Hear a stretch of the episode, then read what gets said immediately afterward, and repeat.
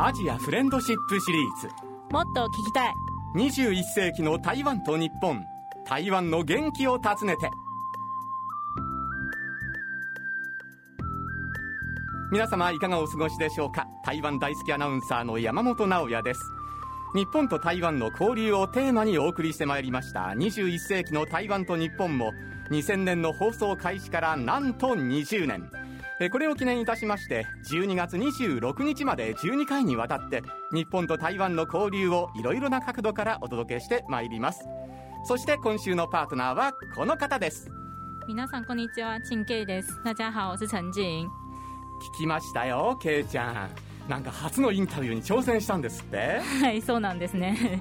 野球の台湾デーっていうイベントを行われて、はい、観光親善大使の小林幸子さんにお会いしに来ました。えー、インタビューしたのは小林幸子さんなんですか？はいそうなんですね。ラスボスじゃないですか。そうですね。でもすごく優しいボスですね。そうですか、はい、ではですねその詳しい模様は後ほどねお届けしたいと思います、はいけいちゃん30分よろしくお願いします。よろしくお願いいたします。もちろんお楽しみプレゼントもありますので皆様もどうぞ最後までお付き合いよろしくお願いいたします。この番組は台北中日経済文化代表所公益財団法人日本台湾交流協会台湾観光局の講演 RTI 中央広範電台の協力でお送りいたしますさて、前回の放送では、日本に根付いてきた台湾製品をですね、えー、いろいろとご紹介したんですけれども、最近はですね、デザインがいいとか、おしゃれとか、使えるとかですね、ケイちゃん台湾製品に関してですね、すごく注目度がアップしてるんですよね。台湾人のケイちゃんとしてどうですか？いや、すごく嬉しいですよ、本当に。特に最近マスクは台湾製って書いていると、すごくね、うんうん、あの、街中で見たらすごく嬉しいです、えー、本当に。ね、そしてしかもですね、使えるってね、皆さんね、ねおっしゃってくれるんでね、性能もいいと。はい、とってもとても台湾人として嬉しいです。ああ、そうですか。でですね、日本ではですね、えー、そういった台湾の製品、メイドイン台湾が本当に人気が出てきてるんですが、そもそもですね、なぜ台湾がそういうふうになってきたのかということにですね、今回はスポットを当てていろいろと掘り下げていきたいと思います。それではお客様をご紹介しましょう。ジャーナリストで大東文化大学特任教授の野島剛さんにお越しいただきました。野島さん、今日はどうぞよろしくお願いいたします。よろしくお願いします。えー、20周年を迎えたこの番組なんですが、野島さんにはですね、これまでもコメンテーターとして本当にあの、助けていただきました。はい。あの、いろんな場で取材をしていただいたんですけど、実はこのスタジオに来るのは初めてで、えとても興奮しています。それでは簡単ではあるんですけれども、野島さんのプロフィールをご紹介いたしましょう。野島剛さんは1968年生まれ、上智大学新聞学科在学中に、香港中文大学台湾師範大学に留学。卒業後は朝日新聞社に入社され、政治部、台北支局長、あえら編集部などを歴任され、2016年4月からフリーに。台湾、中国、香港、東南アジアの問題を中心に活発な執筆活動をされていまして、その著書の多くが各国で翻訳出版されています。そして昨年4月からはですね、大東文化大学社会学部特任教授にも就任されたということです。野島さん、先生とお呼びする方がよろしいですか？いや、とんでもないです。もう、あの、本業はジャーナリストで、えー、大学の方はですね、まあ、副業というふうに私の心の中で思ってますので やっぱり本を書いたり、はい、えー、いろんなところに取材に行ったりというのが一番好きな立場です。はい。さあ、それではそのジャーナリストの観点からいろいろとね、お話を伺っていきたいと思うんですが、はい、そもそもですね、台湾に関心を持たれたのはいつ頃からなんですか？結構まあ昔古くてですね、実はあの、1990年に台湾に留学しました。台湾師範大学というところ、主に中国語を学ぶためだったんですけれども、まあ、その頃から始まりです。ただ、ジャーナリストとして関心を持ったのは、で、実際取材を始めたのは、台湾に、あの、朝日新聞の特派員として赴任した2007年、まあその前ぐらいですから、2005年、6年ぐらいから本格的に台湾の政治や社会について、まあ、勉強を始めたと、そんな形になります。はい。じゃあもう20年近くね、関わってらっしゃるということですね。いや、でもですね、ラジオ日経さんの台湾への取り組みはもうこれ20周年ということで、はい、私が台湾の取材を始めるよりも早いというので、まさに皆さんこそパイオニアだと思うんですが、ただあの本当にこの20年間の変化っていうのはすごく大きいです。で何が大きいかというと、ええ、台湾は変わってないんですね。むしろ僕は日本が変わったと思ってるんです、はい。というのはあまあ本当に2000年ぐらいまでは日本の社会というのは台湾に対して、まあ、それほど強い関心は持ってなかった比較的マイナーな領域だったんですけれどもそれがもう年を追うごとに日本の中で台湾が好き台湾が大事台湾に来てみたいというそういう声が増えてきたんですね。えですからまあ私はそういう中で台湾の記事を書いたりして本を書いたりしてたんですが台湾のことがだんだん記事が大きくなっていくんですね。ええ。で本もですねどんどん売れてくるわけです。よそういう意味で言うとこの日本と台湾の関係特に日本の中で台湾に対する興味がえ広がったっていうのは、まあ私個人にとってもあるいはもう台湾にとってもみんなにとってもすごい幸せなことだと思います。はい、では就任された当時よりも徐々にこう仕事も 増えていって忙しくなられたということですかね。おっしゃる通りです、はい、私が思うにはですねやっぱり3つステップがあったと思うんです。よ、はい。でまずは台湾が選挙なんかを活発にやって民主化していくと、そうするとなんとなくみんなお台湾は変わったなと思い始めたんですね。それが最初の、まあ、ホップステップジャンプで言ったらホップですよ。で次に2011年の東日本大震災。で台湾が200億円以上の世界で一番の義援金を日本に送ってくれた、まあ、ご存知のようにあれで日本社会がもう感動の渦にいやあれはね皆さん本当感謝しましたもんね。はい、びっくりしました、えあの小さな台湾がえはい。どうして世界で一番なのか。という、まあ、本当に感動のとともにねこうみんなが台湾に関心を持ったわけです。これがホップステップジャンプの、まあ、ステップだと思うんです。えそして今年新型コロナウイルスで台湾が大成功したと。でオードリー・タンさんや、まあ、蔡英文総統もう台湾の政治家が日本ですごく有名になりましたよね。ですからこれがもう私はジャンプの最後の段階だと思うんですね。えうん。もはや今、日本の人たちに台湾について聞くと、まあ、どんな答えにせよ、すごくポジティブですよね、うん。いいねとか、台湾行きたいね、あ台湾すごいね、台湾面白そうだね、あるいは美味しそうだねと、とにかくね、台湾ブランドがこの20年間、どんどんとブランド力が上がってくると、ええ。そういう感じがします。さあそういった中でですね日本でもそういったブランド力がですね浸透してきましてね台湾製品が若い方なんでしょうかね中心にあの注目度が増してきてるんですよね。はい。このあたりはどういうふうにご覧になりますか？そこはですね、ええ。やっぱりですね、私は日本人が台湾のそのブランド、台湾のものの良さにですね、はい、まあ、気づいたとうん。いうことがあったと思います。もともとその私は台湾に生活してた経験から台湾のまあいろんな例えば文房具例えば生活用品それから食べ物もそうですけど、まあ、どれもいいなと。えでそれはやっぱりですね使いやすい。それから壊れにくいあるいは実用的でもどうか可愛いというね、まあ、うんそういうこう感覚があるものがすごく多いんですよ、ですからもともとはその日本人にとってもすごく親しみやすいものだったと思うんです。で私はそれがだんだんとさっき言った台湾のブランド力が上がってくるに従って日本人もその台湾の魅力うん。別の言い方をすれば台湾クオリティって私は言ってるんですけどその台湾クオリティに気づき始めたと思うんです、え昔はその台湾製品っていうとねこれ台湾の人たちは MIT って言うんですよ。えはい。アメリカの大学の名前に似てるんですけど、ええ。メイドイン台湾を略すと MIT はい。で MIT というのはある意味粗悪品のね代名詞みたいな時期が1990年代以前はあったんです。それが今や MIT はクールだとかっこいい、いいと、まあ、そういうふうに変わってきたと思うんですね。私はこの台湾のブランド力っていうのはすごくこれ今日本で注目されてる。うん。これをねもう本当に日々感じます。はい。例えば台湾に関するいろんな雑誌の特集。それから日本で台湾ショップがすごく増えてる。それからレストラン台湾のレストランすごく増えてますね。えもともとは中華料理っていう名前の看板だったレストランがいつの間にか台湾料理に変わってたりするんですよ。え はい。でほとんど料理は変わってないんですよね小籠包とかうん。が23個台湾メニューが入っただけで台湾料理店って変わっちゃってる。なんでかっていうと台湾料理の方が今日本では例えばそれが上海料理とか北京料理っていう名前よりもお客さんに対する訴求力が強いんですよ。つまりみんな行きたいと思うっていうね、これそれはすごい台湾のブランド力のアップした一つの傾向じゃないかと思っています。はい。ケイちゃんは実際にね、台湾製のものを使ってきたと思うんですが、今、野庭さんがおっしゃっていたようなことをちょっと実感するところありますか？そうですね。特に食べ物は本当に近年がすごく台湾のデザート、まあ、タピオカミルクティーもそうなんですけど最近私はすごくハマっているのはすごく台湾で戻って食べたいのが豆腐ァっていうデザートがあって、えこの前高いんですけどなんか上野で食べちゃいましたね。本当に嬉しいなと。本当にあの、えうん。台湾で帰ったらいっぱい食べれるのに帰れないから日本で食べれるのがすごく嬉しいです、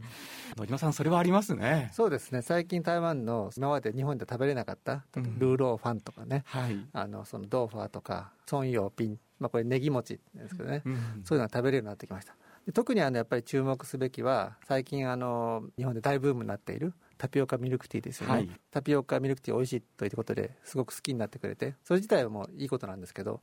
ぱり私はその背後にある台湾の飲食文化が日本人にとってすごくこう親しみやすいというかね近づいてきた感じがするんです。うんそのタピオカミルクティーっていうのは基本的に台湾でその小やお茶つまり手で振るシェイクティーというねそういうこう文化があって、はい。台湾の街に行くともうスタンドがあちこちにあって、ええ。それで自分でこうオーダーメイドでこれを入れるこれを入れるこれを入れるお茶の種類も決められると。お茶をいろんな形で楽しく飲むってこれは一つのカルチャーだと思うんですよ。ええ。台湾カルチャー。そういうものが日本にこう入ってきて今までは日本人がこう自動販売機とかコンビニのペットボトルで飲んでいたお茶が実はこんなにこう楽しめるという多様に美味しく飲めるというねそういうこう発見があるというところが私すごくねこれ大きいなと思うんですね、はいどうですか？今後ますますこう日本で人気になりそうなものって何かありますでしょうかね？いやもうねこれ上げ出せたらねキリがないぐらいですけど はい。まあ一つはやっぱり台湾の文房具。はい、これはねすごくいいですね。うん。小さくて使いやすい。私台湾のこうグッズについては多分これからブームが来ると思ってるんですけど一言で言うとその村上春樹のね小説に「小さいけど確かな幸せ」小格好って言葉なんですよ。はい。それがやっぱりこのキーワードだと思うんですね小さいけど確かにそう使ってると幸福を感じるようなそういうね生活用品とか文房具とかがそういうたくさんあるんですね。そういう台湾グッズに対して多分ねこれからブームが来ると思うんでまず最初にタピオカミルクティー来ましたね。ね。で飲食がやっぱ最初に来るわけです、はい。次に物うん。が来ると思いますね。それはとても期待してますあの日本橋にオープンした製品生活ももう1年ね経とうとしてるんですけれどもね。そこでも文具をね、販売されてますよね、はい、とてもいいものが揃ってるし、ええ。あの台湾で一流のものを集めてきてるので興味がある方はうん。ぜひ出かけてほしいですね。私ももしお金持ちだったらその方面に投資したいところなんですけど 残念ながらジャーナリストは、えー貧乏なのでそういったものは諦めてます。本当ですか？えー、ケイちゃんはどうですか？その台湾の文房具っていうのは使ってるんですか？ちょっと意外ですね。なんか台湾の方は逆に日本の文房具をすごく発信したりしますから、うん。逆になんか台湾時代自分の文房具があまり関心持っていないなと勝手に思いました。うん。なんか台湾のネットとか全部日本今年のトップ10とか紹介したりするんですけど逆に台湾のものが紹介してないなと思います、ちょっとね台湾自分のものもちょっと注目した方がいいなと思いますね。この傾向はちょっと面白いですね、はい。いやもうね、僕そこがねいいとこだと思うんですよ、うん。かつては台湾の人たちが日本に対して一方的に好きでうん。どっちかというと台湾の人はね僕らにいや私たち日本に対して片思いしてるとよく言ってましたよね、はいでも今はね明らかに両思いなんですよ。だからお互いのいいところを感じて羨ましいと行きたいと。それで台湾の人も日本に来るのすごい好きだしね。今は日本人も台湾行けないし台湾の人も日本に来れないからお互い台湾ロスあるいは日本ロスっていう言葉が流行してますけど、うんまあ、その相思相愛の関係なのでお互いのものもねすごく欲しい、いいと思ってる。これね結構ねやっぱりうん。なかなか幸せなええ。めったにない関係だなと私は思ってますね。この関係はこれからますますこう深まっていくんでしょうかね。いや期待してますね、うん。あのこれまでの20年、だはい。時間をかけて発展してきた分、まあ、言ってみればその長い間、時間をかけてこう恋愛をね、少しずつ高めてきたような感じなわけですよ。だ本当にこれからじゃあ、まあ、本当の意味で結婚して、で安定した結婚生活をね、2人で仲良く続けていくような、まあ、そういう感覚で、さらに20年は、もう今の状態が安定して、両思いの関係が続いていくことを、もう本当に期待してますね。うん。ブランド力も高まってそして日本でも人気が出てきたメイドイン台湾なんですけれどもその人気になる要因っていうのはどういうところがあると思われますか、はい。まあ、一つはやっぱり台湾の人たちは非常にその手先も器用でそしてまた凝り性なのであのいろいろとこう商品開発についてもすごく個性的で力を入れる傾向が強いと、うん。そういうところはあります。で今までは、まあ、台湾というのはそのたくさん中小企業があってそういうところがバラバラにやってきたと、まあ、そういうところもあって力がこうなかなか集約できなかったんですけど多分ここ10年ぐらい台湾もだんだん変わってきて、まあ、その問題に気づいたと思うんですね、ええ。そこで一つのコンセプトが生まれたんですよ。それが文化創造産業。台湾ではまあそれを省略して文創ウェンチュアンって言ったりするんですけど、え。どういうことかというと普通その産業と文化って結びつかないですよね。ただここで台湾は文化を創造することが産業になると。えつまりビジネスになると、ええ。そういうコンセプトを打ち出してもう台湾でそのこの文創ウェンチュアン文化創造っていうのが一つの流行語になったんです。はい。台湾に今行くといろんなところ例えば有名なところでいうと1914文化創造園区っていうのがね、はい、台湾のど真ん中にあって今そこは若者が一番集まるところなんです。何をやってるかというと、まあ、昔からある日本時代の建物なんかをリノベーションしてそこにこう古いものに新しいものを加えてそれをさらに魅力をアップするという、まあ、そういうコンセプトで場所を開発してそこにその台湾グッズを売る店をねたくさん出店させるんですね、はい、その中でお互い競争しながらどんどん面白いものを作り出していくと。ただ必ずしもその新しいものというだけではなく古いものの中に新しさを見つけると。それがねその彼らの言う文化創造なんですね。それをじゃあでもさらに趣味としてやるとかだけではなくて産業として結びつけるというその文化を作り出しそれをビジネスとして広げていくと、うん、そういったこう取り組みが10年以上ずっと続いてきたので結果として見ると台湾の作るグッズにすごくこう魅力が出てきて、えー、まあ、国際的な競争力も高まっているのでもちろん日本だけではなくてこのアジアとかヨーロッパなんかでもメイドイン台湾のもの生活用品っていうものはあるいは文化用品なんていうのはねすごくね人気が出てきてます、えー、私から見てもやっぱすごく使いやすいし、えー、と実用的ででもこう魅力があるそういうところがねやっぱりこの文化創造産業っていうコンセプトのもとで結構形になってきたんで、これがやっぱりさらに注目なところですね。その文装っていうのはその民間のそういったところから生まれてきたものなんですか？はい、もともと台湾の人たちはすごくこう個性派でみんながこう自分で面白いものを作るというのが好きなわけですね。ええ、だそれがこうなかなか形にならなかった。それをこう国が支援してそれを発揮する場所あるいはそういったチャンスをですね、え、できるだけ作ることで、まあ、言ってみれば台湾の新しいそのソフトパワーということで育てていこうと言って、まあ、地道に頑張ってきたんです、うん、それはやっぱりここのところね結構ね形になってきたんで、えー、あれいつの間にか台湾のものってすごい良くなったじゃんと。そのメイドイン台湾 MIT のクオリティ台湾クオリティが上がってきたっていうのはその一つの要因がこの文化創造産業だったというふうに私は思いますね、うん、はい早くこのコロナが収束することを祈りたいですけれどもね。いやもう本当にね私ももうかれこれ8か月ぐらい台湾に行ってないわけですね、はい、ここ10年ぐらいでそこまで行かなかったのはないですね。私にとってはもう空前の台湾ロスですよ。本当にから、まあ、そういう人、私以上に台湾ロスに苦しんでる人はすごくたくさんいるんで、もうこういう番組でどんどん台湾発信すると、そういう人たちの慰めっていうかね、ある意味、癒しですね、癒しになるんじゃないかと思いますね。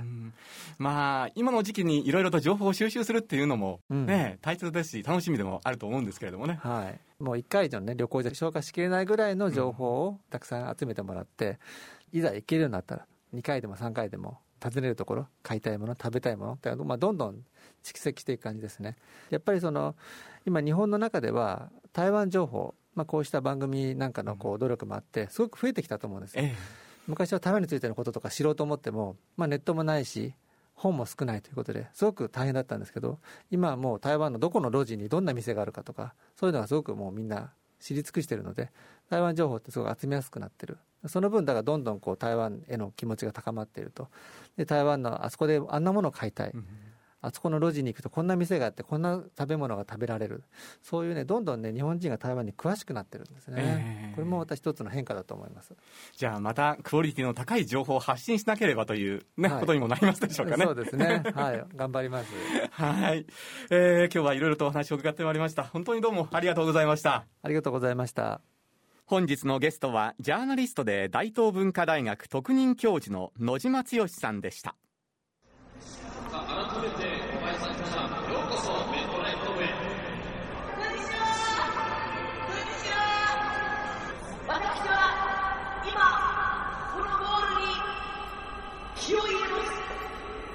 さあ何やら流れてきましたですけれどもねけいちゃん。小林幸子さんの印象どうでしたか、そうですね。私ちっちゃい頃紅白見た時ねテレビで飛ぶ人だなという印象がありまして、ええ、まさか目の前座ってインタビューするのが思わなかったですね。はい。さあそれではですねけいちゃんの初インタビュー小林幸子さんのインタビューをお聞きいただきましょう。小林幸子です。放送開始20周年本当におめでとうございます私はね、もう台湾の人たちの人柄がまず最初に挙げたいと思います。もちろんあの、食べ物の美味しいの、これはね、当たり前でね、私もね、世界いろんなとこ行ってますけど、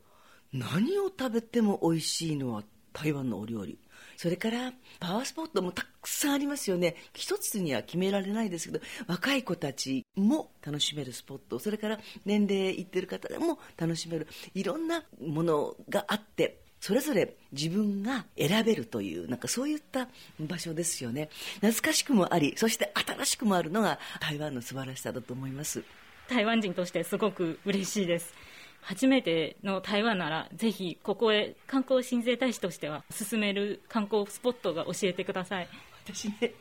結婚前に月下当時あのはい。縁結びの有名なお寺ですよね。はい。そこへ行っていやそれはもう観光地として普通にお参りしたんですけどなんと翌翌年に結婚しました。そしたら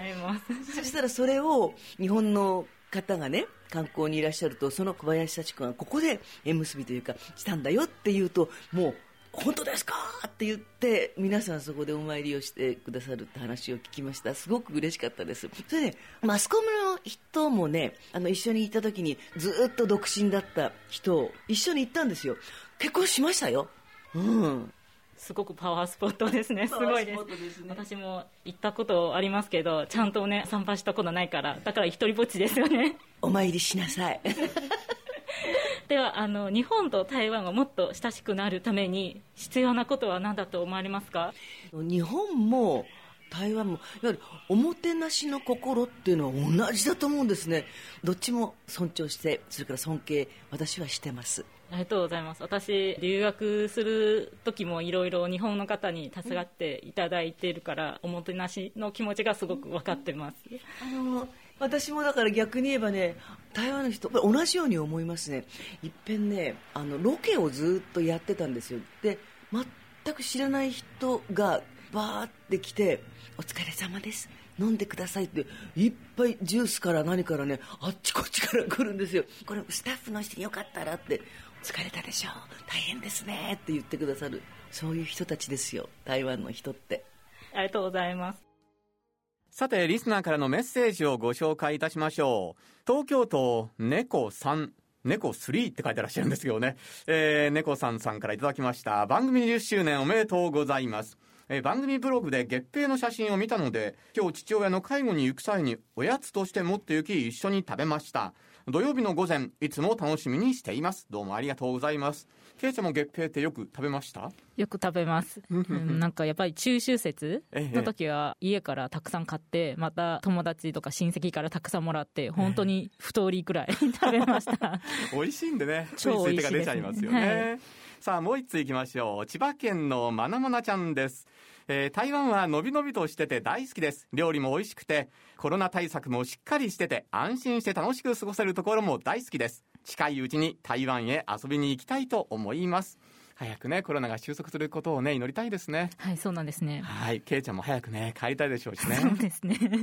はい。さあ、一日も早く思い立ったらすぐ台湾へ行ける日が来るようにですね、願いながら、今は台湾観光情報をチェックしていただければと思います。台湾観光局のサイト、いろいろ遊び台湾通信では、食やイベント、美しい自然風景など、嬉しい情報が満載です。ぜひ検索、登録してみてください。